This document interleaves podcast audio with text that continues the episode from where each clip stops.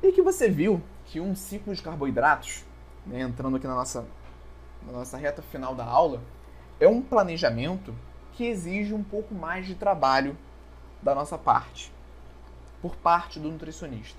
Porém, é algo que é uma ferramenta extremamente útil. Existem alguns pacientes que vão se beneficiar muito de um ciclo de carboidratos.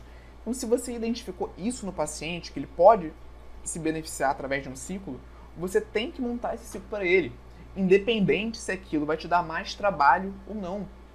Essa é a forma de você mostrar preocupação com aquele paciente, mostrar valor no seu trabalho, na sua profissão. Muitas vezes o paciente nem imagina que um trabalho de um nutricionista pode ser tão completo, pode ser tão eficaz. E aí, Nutri, gostou desse corte?